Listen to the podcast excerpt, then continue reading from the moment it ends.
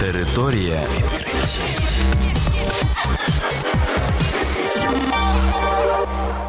Це програма Територія відкриттів. Кілька слів про новітнє та надзвичайне. І я, ведучий Богдан Нестеренко. Вітаю вас, шановні слухачі. В цьому випуску ви дізнаєтесь про таке: названо вік, коли люди стають дорослими. Доведено смертельну небезпеку солодких напоїв.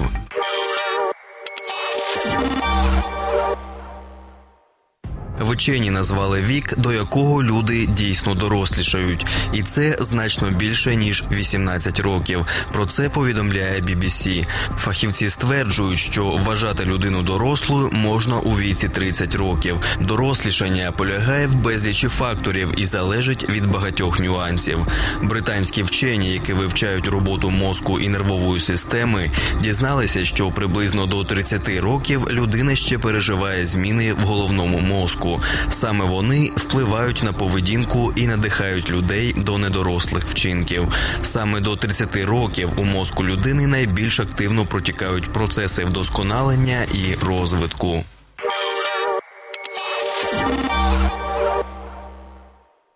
У Гарвардському університеті вчені довели зв'язок між вживанням солодких напоїв і ризиком передчасної смерті. Про це повідомляє Medical Express. Фахівці залучили до дослідження більш як 100 тисяч людей, 80 тисяч жінок у 1980-2014 роках і 37 тисяч чоловіків в 1986-2014 роках. Учасники випробування проходили опитування про свій спосіб життя і обстеження обстеження стану здоров'я кожні два роки.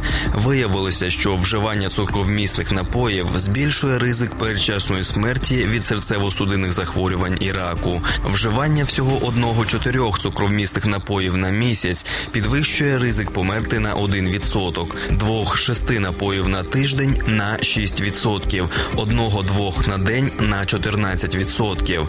Якщо випивати більше двох солодких напоїв щодня, ризик смерті від серцево судинних захворювань або раку зростає на 21%.